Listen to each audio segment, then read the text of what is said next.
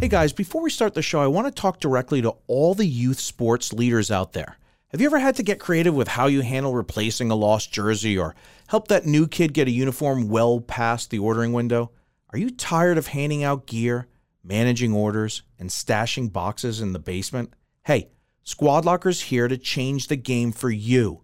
Through our custom online store, you can offer a mix of custom sublimated, printed, and embroidered uniforms, plus team gear and spirit wear, all in one spot. Your always open store can serve coaches, players, parents, and fans directly and on demand, allowing for a seamless process from preseason to your championship run. Check out squadlocker.com forward slash suit up. That's squadlocker.com forward slash suit up to learn more. And now, on with the show.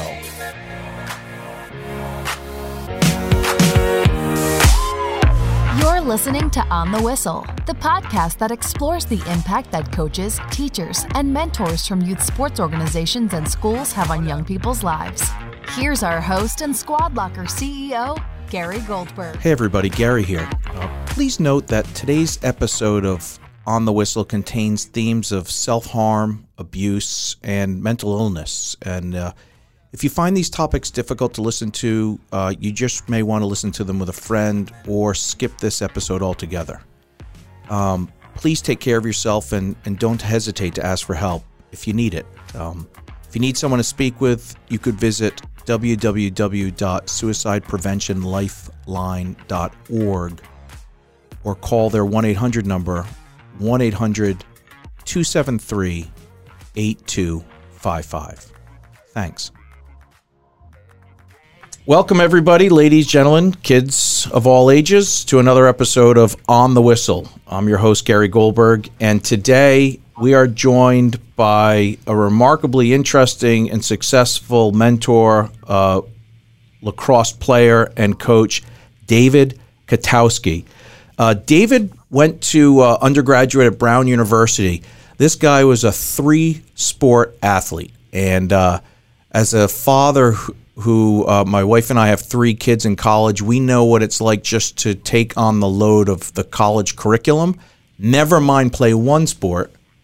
Never mind go to an Ivy League school. This guy did three sports.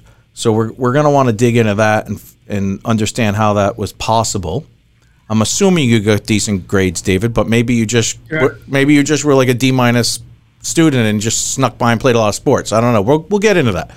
But uh, Dave uh, had a successful undergraduate career, and uh, from there played a little professional lacrosse um, for the National Lacrosse League indoor and the Bridgeport Barrage, a major league lacrosse outdoor program. Uh, Dave is a certified coach with the Positive Coaching Alliance. He's also the CEO and founder of the Elevate Academy and uh, the founding coach and began this wonderful program called Team Elevate Lacrosse, uh, which is out in Long Island. Dave, thanks for spending some time with us and, and welcome to the show. Thanks, Gary. I'm glad to be here. Hopefully, it's going to be a great show. Yeah, it will be because you're here. So, Dave, I'm just, I kind of want to focus a little bit on lacrosse since that seems to be the area where you ended up spending the majority of your time. And I'm just curious, where did you learn lacrosse? How old were you when you started playing? I'm the youngest of six kids, and um, my older, uh, and there's a big difference in age between myself and my siblings. It goes 19, 18, 17, 16, and nine years older than me. So there's a big gap. So uh, I learned lacrosse from my brother Matt. He played lacrosse. He played it in high school, and he also played at uh, Nassau Community College um, when they were competing for national championships. So that's where I learned the game. I got my first stick from my brother Matt, and then uh, I got put in the goal because uh, someone needed to get shot on. Yeah, that's such a funny story. My middle child, uh, he learned lacrosse from his older brother and his older brother's friends. Their middle school team didn't have a goalie. And so they said to my son, if you go with mom on the way home and get a, a goalie stick, you can start on our team. And that's how he got into goal. So I think goalies are, they typically get found because nobody else wants to be one. Yeah, I never, I never minded. I actually loved it. Um, but it was unique because I didn't get started till late. I didn't play youth lacrosse. My first experience was seventh grade of junior high. Uh, that was the first time I ever played an organized lacrosse game, and um, I had a great coach. Um, they loved that I was an athlete. So when we were man up, I used to come out of the goal and play man up, and uh, they would put in a backup goalie, and I would have my goalie equipment on with a short stick and play man up. Who was um, your, you know, thinking back on that time, who were your coaches and how did you start to understand the relationship between being a player and having a good coach? Because you just said I had some great coaches or I had a great coach. What was great about that coach? Well, I mean, I had a lot of great coaches. I mean, my first my first coach that literally gives me goosebumps when I when I talk about him is John Durante, and um, he was a gym teacher. He coached football. He also helped out with pretty much any sport uh, around. But John Durante, I claim that he was the one who really saved my life because I was going down a very bad path, and Durante grabbed me one day, pulled me into his office, and pulled a paddle off the wall. And they had paddles back then. And he said, either we're going to beat the bad out of you, or we're going to find the good in you. Which do you want? And I said, find the good, find the good. and uh, two hours later, um, he had basically straightened me out and told me that I had so much going for me. And, um, you know, one of the things is I come from a divorced family. I come from a, a uh, family of mental, physical, and sexual abuse. Um, and uh, for me, the two things, the two constants that I always had in my life were sports and school. I was always good in school and I was always good in sports. So having someone like John Durante who grabbed me and said, "There's more for you." Dave, that's what a coach does. That's it's an inspiring story, and and you know the whole purpose of the show is to give voice to great coaches who have helped kids figure out how to reach their full potential. You said you're headed down a bad path. What does a bad path look like, and what's the opposite of that? What's a good path look like? Bad path for me was I started drinking uh, pretty heavily in sixth grade. I know that sounds crazy, but I was drinking pretty much every weekend starting in sixth grade. Um, I had uh, I was hanging out with a bad group of people, uh, doing bad things, and um, not living the life I was supposed to live. And so, Dave, it sounds like a huge transition between being in that office and ending up at one of the most prestigious Ivy League schools or one of the most prestigious programs maybe in the world. How did you make that journey work from this kind of go nowhere kid with all his potential to ending up at the gates of Brown University? I changed schools. That was the that was the most important thing. John Durante um, told my mother we have to send him to Chaminade High School in uh, Mineola, Long Island. Chaminade is a prestigious all boys Catholic high school. Had no idea how we were going to pay for it, um, but that was it. I needed the discipline that Chaminade would offer, and I ended up um, passing the entrance test to get in. Um, like I said, I always had good grades, and uh, the rest is history. I, I, started out as a ninth grader, um, had detention the first uh, week of school as I was trying to settle into a new school, and it wasn't detention for like really bad things. It was I didn't have my top collar buttoned, I didn't have a belt one day, and uh, I realized, wow, this place is serious. Um, they're going to give me they're going to give me demerits and detention just for having my top button unbuttoned. We wore a, uh, a jacket and tie every day. And so that was an eye opener for me. But for the first time in ninth grade, I came in. We had about uh, we had a class size of about 500 kids, 500 boys. Just in our one class, we had about 120 kids try out for football. And for the first time, I was like, I'm just a number. And how do I stand out? And um, I was a starter in every sport I ever played. And uh, for the first time, I was playing different positions I had never played before, and it was it was an awkward transition for me. And then um, I really found my, uh, I guess my my path um, in the beginning of of uh, the wrestling season. I uh, I went undefeated in wrestling as a freshman, and I was MVP of the team, and that was where all of a sudden I just felt like, okay, I belong. Um, I'm going to school with a lot of really really rich kids um, some kids literally went to school in a limousine every day, got dropped off in a limousine, and um, I was taking a bus or riding my bike. Between the demerits and getting to that place where you feel like I belong, what did you rely on? How did you build yourself up to get to that point? It sounds like that was a break for you when you started to feel like you belonged and you had accomplished this undefeated season, which in any sport is an accomplishment. But how did you build the mental or physical lattice to climb to that first step?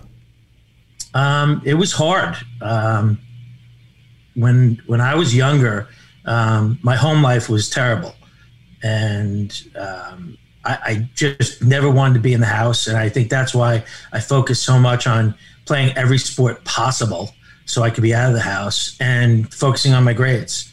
Um, I would study every night, and I always had good grades because of that. But that it was something inside me that that really wanted more. But there were times, and I'm not afraid to say it, I battled with my mental health my entire life. Uh, as a kid, I was suicidal. Um, it's it's it's sad to think about, but um, I I had great coaches and great mentors. Um, Bob Pomponio was my ninth grade lacrosse coach, and Bob and I are still friends today. And he served an incredible role in my life. Jack Moran, who was my varsity coach, and you know I love my coaches. Uh, I didn't have a, a, a bad coach at Chaminade. George Dugulansky was my wrestling coach all four years. Tremendous man. Still in touch with him on a regular basis today. And so it sounds like, you know, this long, complex journey eventually resulted in your acceptance at Brown and then, you know, obviously moving to Rhode Island and, and starting off your college career. How, how did that transition go for you, Dave? It was a tough transition. I was the first one in my family to ever go to a four year college. Um, my brothers and sisters either went to junior college or didn't go to school at all. So just the fact that I was going to a four year school, and it was kind of funny. I, I originally uh, verbally committed to West Point, and um, you know some people ask me, how do you verbally commit to West Point? The, they, they, make you an offer, um, you verbally commit, and then you have to go through the process of getting accepted to West Point. And um, I was going to play football and lacrosse at West Point. That was the plan. Uh, on my recruiting trip, I went there and stayed with both the football captain and the lacrosse captain on different nights. And uh, I fell in love with the school. But then I went on my last recruiting trip to Brown, and I really fell in love with my school. And I said, "This is the place for me." And I called my mom from the Providence train station. She asked me how my trip was, and I said, "Mom, I'm going to Brown." And she said it doesn't even sound like a good school. you know, it's funny. Our oldest child went on a lot of college tours. We took him all around the U.S. and then we he on his own went to Babson one day to check it out, and he called his mother and said, "This is the school I want to go to." And it's it's amazing. Something clicks when that happens. Sure. And it's really undescribable. But I'm wondering, you know, for parents or coaches who are trying to find that great fit for their students or for their children. Can you tell us a little bit about what that feeling was like when you got to Brown and you had that moment where you said, This is it, this is where I'm going to go? Because, by the way, West Point, Dave, I mean, it's like a movie set. I mean, talk yeah, about West being impressive.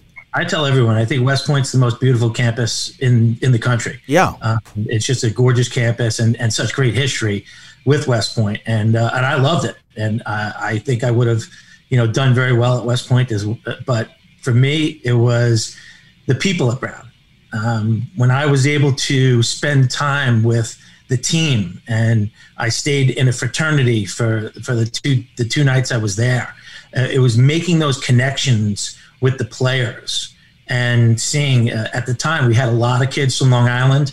Um, I think Dom Starsia, who was my coach at the time, made a very smart decision he had me stay with a, a guy named Vinny De Palma, and Vinny was very similar to me. He went to a Catholic high school in Long Island, and he grew up in a divorced family.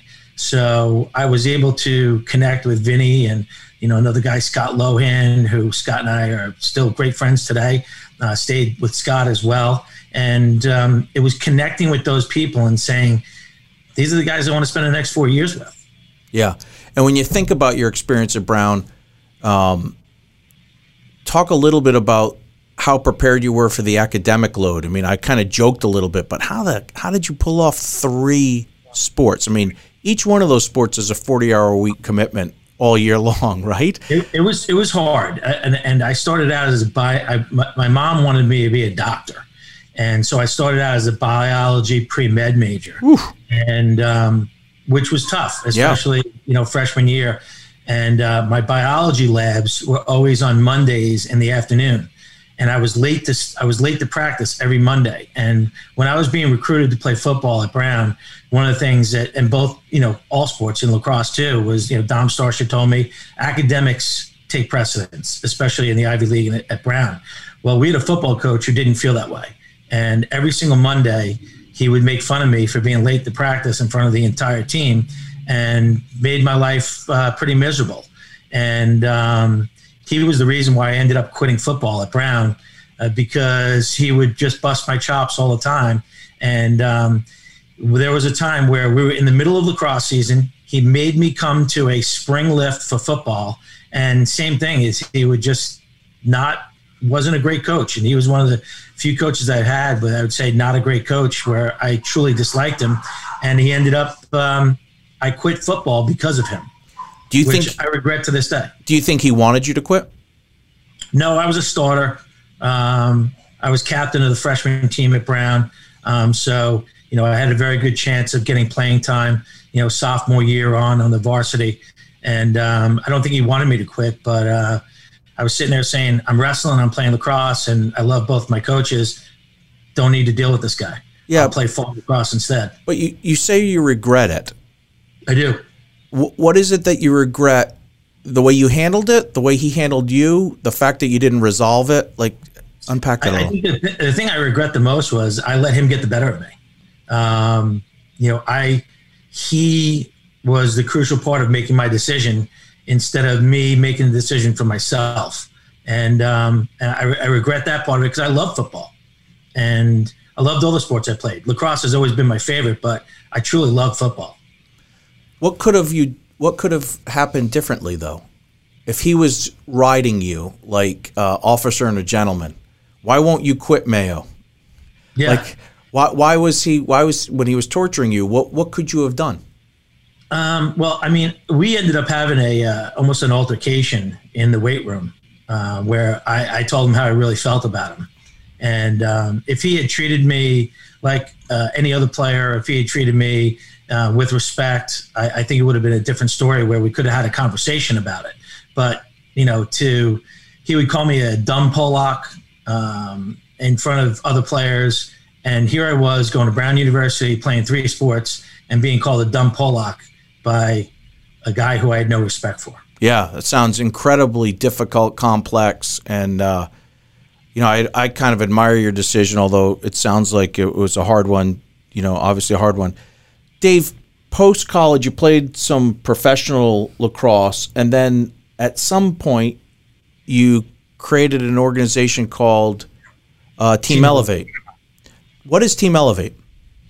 Well, Team Elevate came out of uh, I have three daughters, and um, I've coached my daughters in all of their sports. My daughters were ice hockey players, field hockey players, soccer players, and lacrosse players. And uh, the only sport I didn't coach them in was field hockey. Uh, never played the game, didn't know anything about it. And um, but I coached them in everything else. And my oldest daughter, Victoria, who was a really good lacrosse player, she we had started um, around the time before I had started Team Elevate. I was president of the Long Island Lizards of Major League Lacrosse, and I had started a junior Lizards program.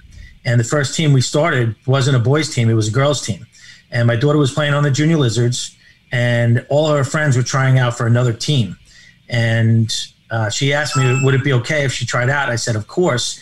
She made the other team, and the other team was a really strong team, much stronger than we had.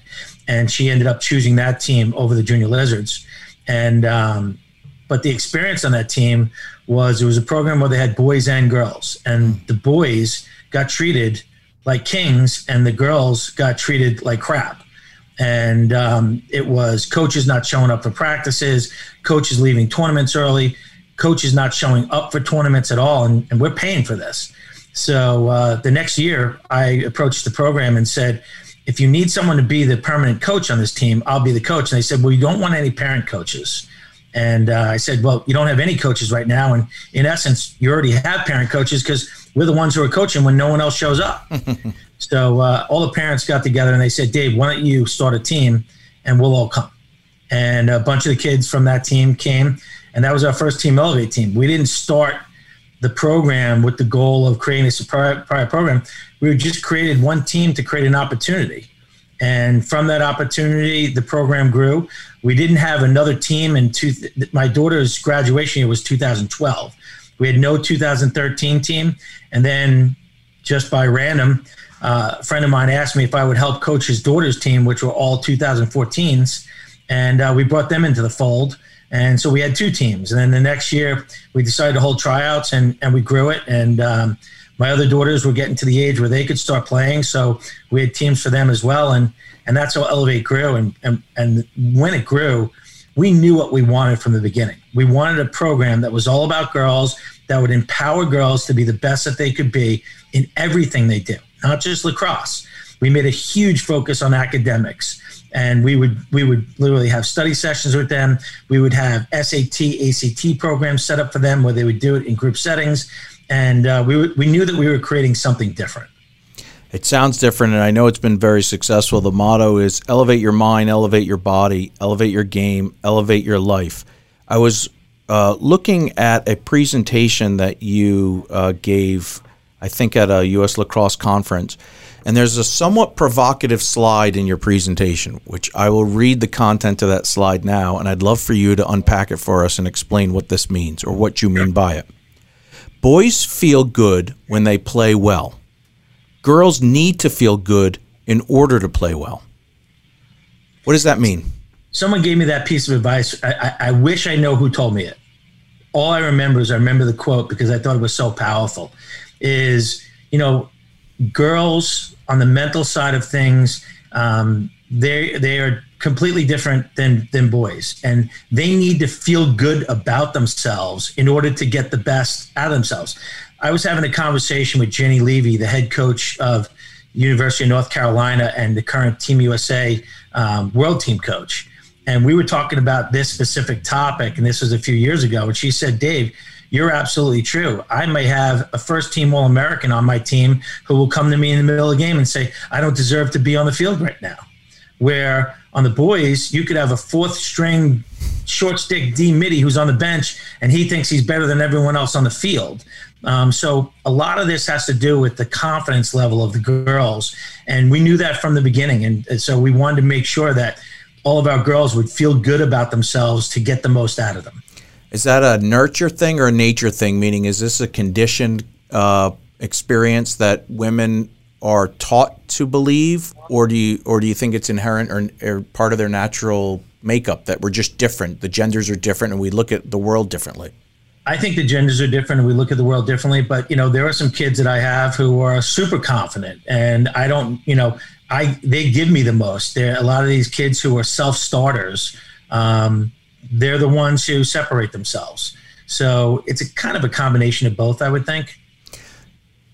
It, you know, your background's so interesting because it sounds like you've overcome an enormous amount of adversity. You described growing up in a home that was uh, dangerous emotionally and potentially physically. Um, it's clear to me that coaches have played a remarkably important role in your life. And from that, you've learned to obviously coach and mentor and create a program that focuses on maybe the right things first. Talk to me a little bit about some of those right things because. Well, you, you, mentioned mentoring, Gary. Yeah. And, and um, a lot of these coaches without me even knowing in the beginning that they were mentors, they were mentors. But I truly had one mentor that was, I literally, he was my first ever mentor. And um, when I made the decision to go to Brown, um, I came home that night and I took the train home um, by myself. Uh, I was always doing things by myself took the train home. You know, didn't no one went with me. And by the way, you're took, smiling. For people who can't see Dave right now or just listening, he's smiling about this. So did you oh, like yeah. did you like being on your own and like going to train stations and going to bus stations? Did you like that? when I was 12 years old, I would go into the city to visit my brother on his own. I'd ride my bike to the train station, take the Long Island Railroad. I'd never pay. I'd, I, when I saw the conductor, I would just move to another car. I would slip under the subway terminal, uh, get in the subway, take the subway to my brother's, and walk to his apartment when I was 12. And um, so, you know, I, I've always been that kid who was who was on his own. But um, I was extremely lucky um, I started to say when I came home that, that first night after visiting Brown and knowing that I wanted to go there, my mom w- was a nurse and she worked the 11 to 7 shift and she was just getting ready for work, sitting there. I'm getting emotional because um, my mom was crying at the table. And I said, What's the matter? And she said, uh, You know, I let you down. I said, How? She said, West Point was free I have no money, zero. I, I, we can't afford Brown. So, all I, I sat there and said, I need to come up with a plan.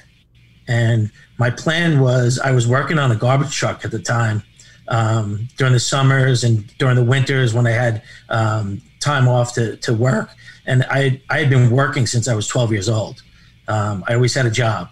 And um, I went to my boss at the garbage company and I said, Would you be willing to give me a job as soon as I graduate for the next 12 months? And he said, Why aren't you going to go to college? I said, I have no money and I need to save up money for a year before I can go. And I, I, I need to know if I can do this because I'm going to ask my coach if he can recruit me one year later. And I went back to Dom Starsia and told him my personal situation, he said, before you get really upset, there's a thing called financial aid. And it's it's designed for people just like you. And there are scholarships available and you have great grades. So let's see how you do. And I applied uh, applied to Brown and I won what is considered one of the most prestigious scholarships at Brown, which is the Thomas Watson Scholarship. Thomas Watson was the founder of IBM, and his son, Thomas Watson Jr., he gave that scholarship. He donated $100 million to Brown and created a science library at Brown. It's called the Watson Science Library, the Watson Global Institute at Brown. And um, I wrote him a thank you note, and it was a two page handwritten thank you note.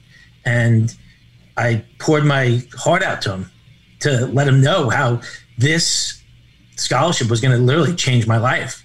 And um, he decided that it was such a powerful note. He wanted to meet me in person.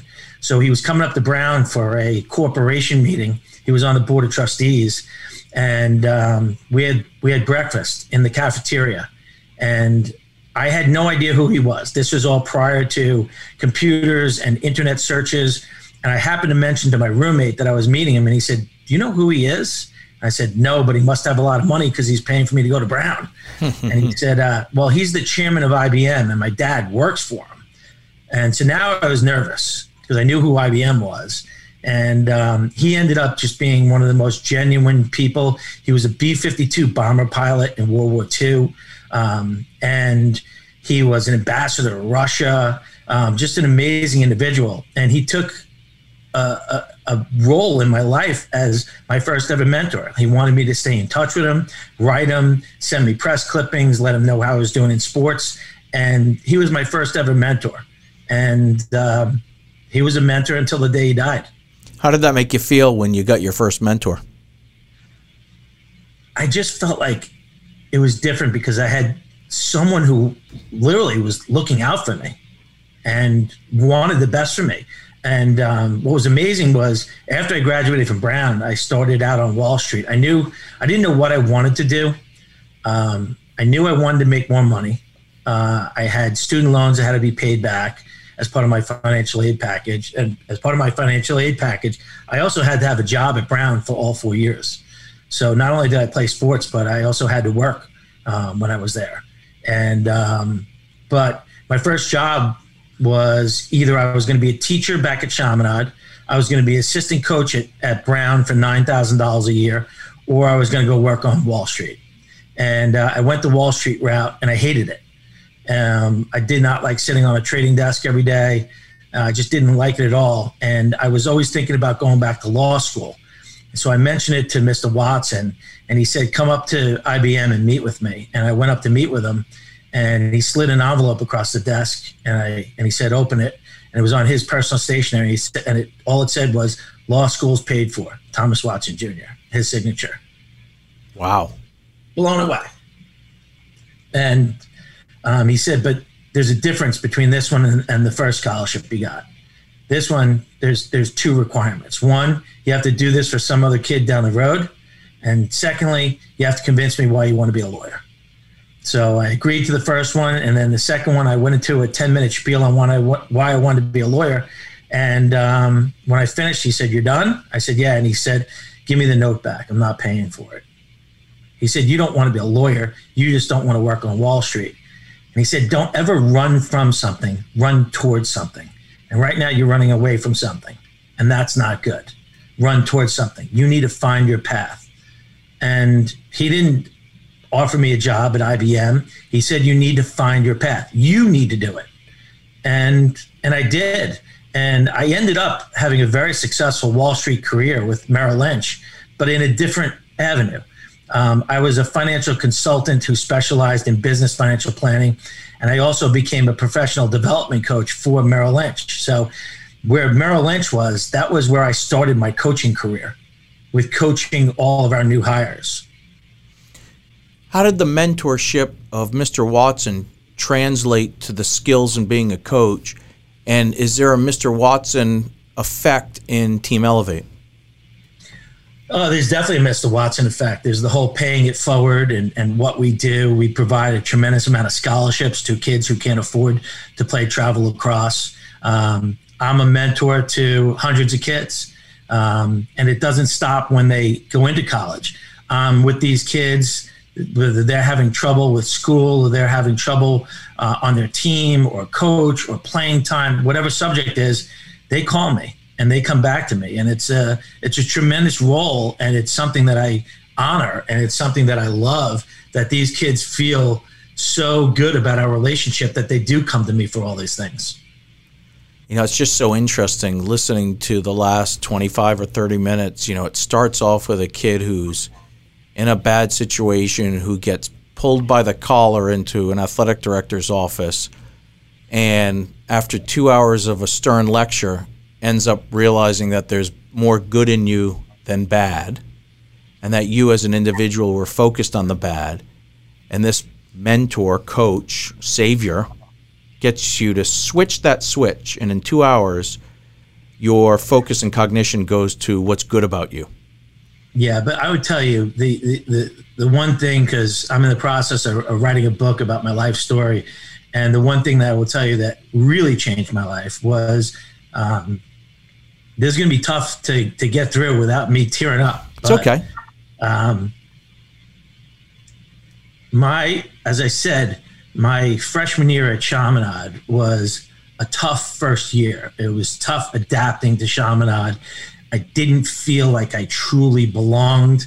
And um, going into, I played lacrosse. Obviously, in my freshman year, I was a starting goaltender on JV. We had a very good season. I think we ended up going 17 and one and winning a championship. And um, but during that whole time, I was dealing with my mental health struggles, and I was extremely suicidal. And I wrote my suicide note, and. Uh, I, I decided when I was going to do it, or where I was going to do it, and how I was going to do it. And um, that week, I met my wife, 15 years old. 15 years old, and I met my wife, and I fell in love. I tore up the suicide note and knew that this was going to be the, the person I was going to marry. And we've been together ever since. What was it about her that made you feel so special? She gave me something to live for.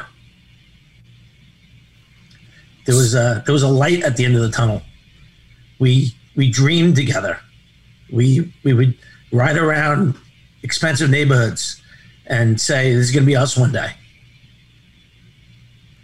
Dave, you know, uh, it, sounds like an incredibly complicated complicated journey and one that certainly deserves to be celebrated as you sit here today. A guy who's run an extremely successful lacrosse program, has an Ivy League education, has uh, had a friendship with a you know a diplomat, a remarkably wealthy and in, influential person.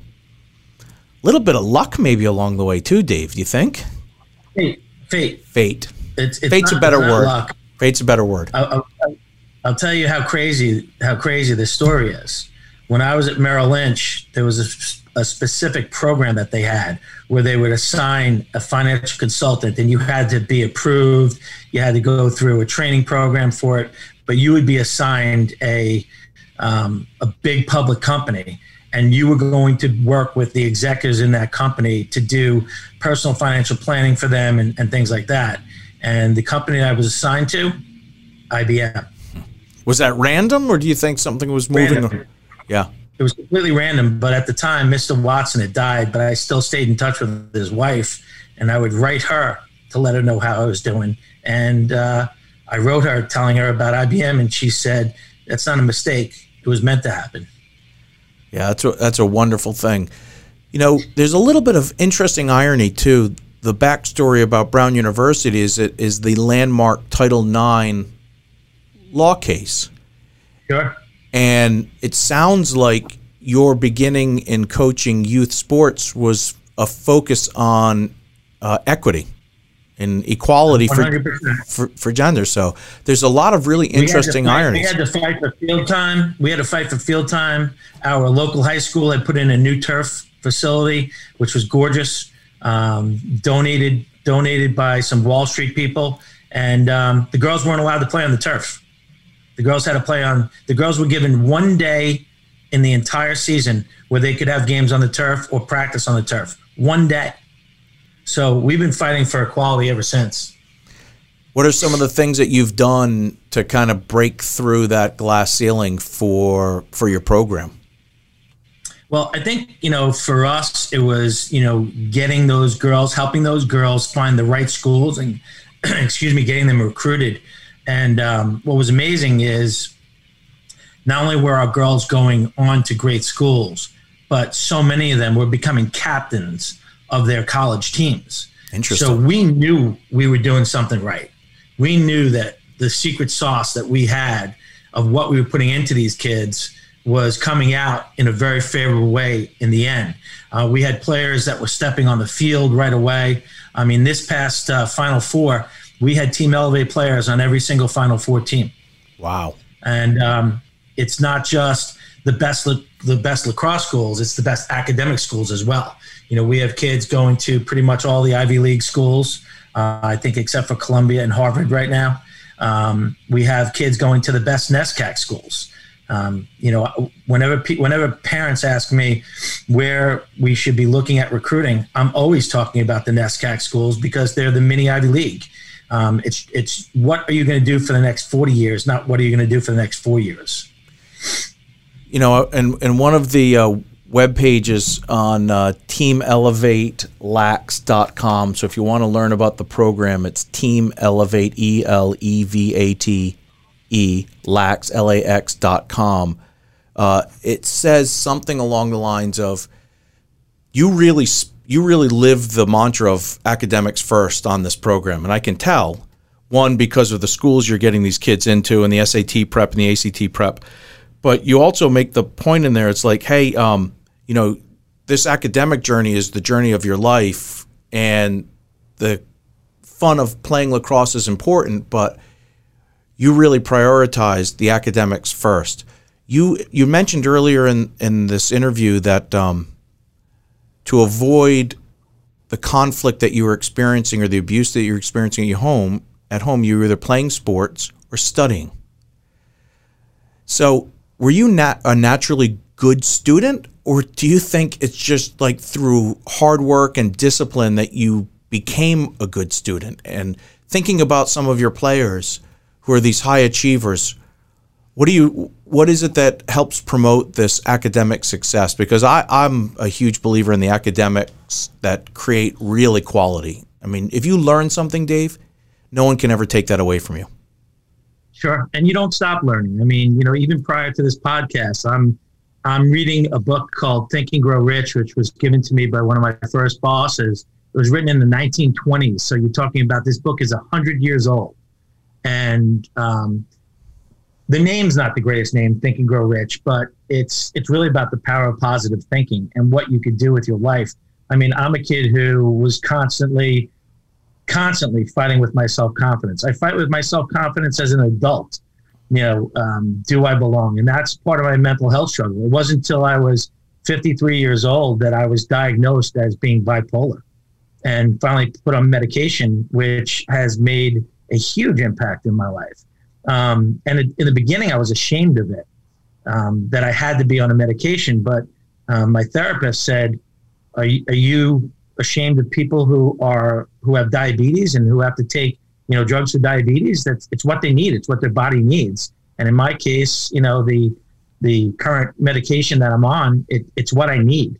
And uh, it's made a big impact for me. And um, it's it's it's definitely helped me but you know having a mom who worked her butt off to raise six kids on her own and having that work ethic um, my mom put that work ethic in me. What are some of the signals that coaches and mentors should look for in young kids that may be a sign that that child or that young adult needs some mental health advice? So, do you have any recommendations for coaches having gone through that yourself? And then a follow up question to that would be if you suspect, hey, uh, Nancy, you know, acting out or Tom's acting out. Do you have any recommendations on how to approach the, the athlete or the child and have a conversation?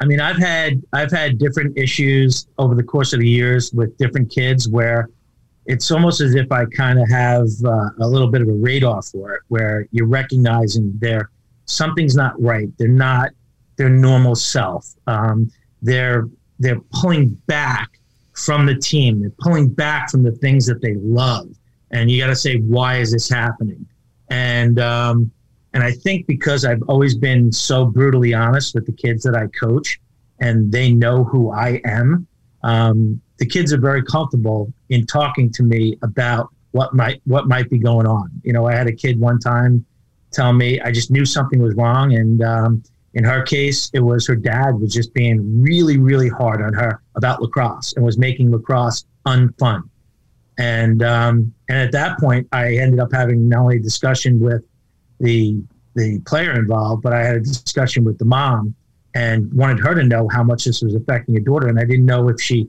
truly knew that. And uh, and, eventually had a discussion with the dad, and he couldn't have been more upset about it.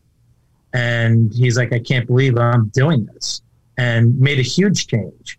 Um, and you know, one thing we don't do is we don't put up any with any crap in our program. Um, we have a thing called the NAZ rule, which is the no a hole zone, and we don't put up with kids who act like jerks. We don't put up with coaches who act like jerks, and we don't put up with parents who act like jerks. So I have suspended parents. I've given parents six month suspensions for how they behave on the sidelines. And because it's an embarrassment, not only to themselves, but it's an embarrassment to their kids. Mm. So the one thing I would say to any coaches out there is be open, have conversations, talk about mental health, talk about, you know, that it's okay not to be okay. And I think from my perspective, and me coming to grips with my own mental health has made it so much easier for me to talk to my kids about it. And when I say my kids, I'm talking about my players. Interesting. You call them your kids. I do. Yeah, that's lovely. So, Dave, you know, I understand you're also working on some other things beyond just uh, Elevate Lacrosse. Just tell us a little bit about that as well. Well, we're getting close to launching the Sports Business Network. And what the Sports Business Network is all about is we want to become the LinkedIn for sports. We want to be the resource. There's about 480,000 NCAA athletes across all the sports. There's also an additional 2 million student athletes that play club sports in college, where they are playing to, in some cases, national championships. So we want to be a resource not only for all of them, but for all of the alumni to help them really accomplish three things develop business and network with each other advance their careers, whether it be an internship or a first job, or maybe it's a second job or a career change, and then creating connections, mentoring programs, and things like that. Um, this is something that I've done, you know, with Team Elevate. I did it when I was the president of the Friends of Brown Lacrosse program, and now we want to do it in a formal way where we're going to have both an app. The app has just been approved by um, Apple and Google, so it's both for Android and iOS. And um, we'll also have a desktop, but they will be. We have tremendous speakers lined up, and as part of this, we've partnered with Spartan. I don't know if you're familiar sure. with Spartan races, but Joe DeSena is a good friend of mine, the CEO and founder of Spartan. And uh, Joe is officially, it'll be the Sports Business Network sponsored by Spartan and everyone who joins the network will get a free Spartan race. Wow, that's exciting. So we definitely want to, you know, get back with you when that launches and and learn more about that in the future. Dave, we like to wrap up the show with uh, a fun question. You, you've played in a lot of games. You've played in a lot of different sports. You've coached a lot of different games. What have you gained more from, Dave? The wins or the losses? Who, you know, human nature we're always tougher on ourselves on the losses. Um, you know, someone said to me the other day, they were saying it, it takes 10 compliments to overcome one bad negative comment. And um, I think I've taken the losses much harder. Um, my good friend Jim Muley, who was the coach of the Lizards when I was the president, I remember one thing Jimmy said to me about winning and losing. He said, you're never as good as you think you are when you win, and you're never as bad as you think you are when you lose. And um, I've probably taken the losses harder, but you know the wins, we celebrate the wins. And I think one of the things that I've come to grips with with my own therapy and everything is we need to celebrate the successes. You know, I I look at myself today as not a victim of what happened to me as a kid and as an adult because uh, it hasn't been an easy ride. I look at myself as a survivor. That's who I am. Dave, if the football coach from Brown was here right now and you wanted to resolve that past conflict, what would you say to him? I already did with him. And how did it go? I'm dying to know. It didn't go well. By the I way, ran, Dave, that's my job. I have to ask these tough questions. Yeah, I, I ran into him in a bar in Newport. Did you? And um, and once again, it's just the way he talks and uh, he's like, "Ah, Katowski, how you doing? You know, what's up?" Still got a little bit of an anger streak, and um, I was an adult at this point, and I said, "Are you still an asshole?" And uh, sorry for cursing on the podcast, okay. but uh, that's what I said to him. And I said, "You know, the difference is, um, I said I have ways of uh, of dealing with my anger issues, and I take them out in sports." I said, "But." for someone like you, you're always going to be you, and I feel bad for you. Yeah, good. Well, that's a good wrap up, Dave. It's a fascinating story. We'd love to, uh, you know, to read your book when it comes out, and definitely have you on, and uh, you know, keep in touch. And we, would love to stay in touch if you're open to it. Gary, thanks for having me. Appreciate yeah. it, buddy. On the Whistle is powered by Squad Locker. Squad Locker is your one-stop shop for customized team apparel, delivered right to your front door. To learn more, visit squadlocker.com.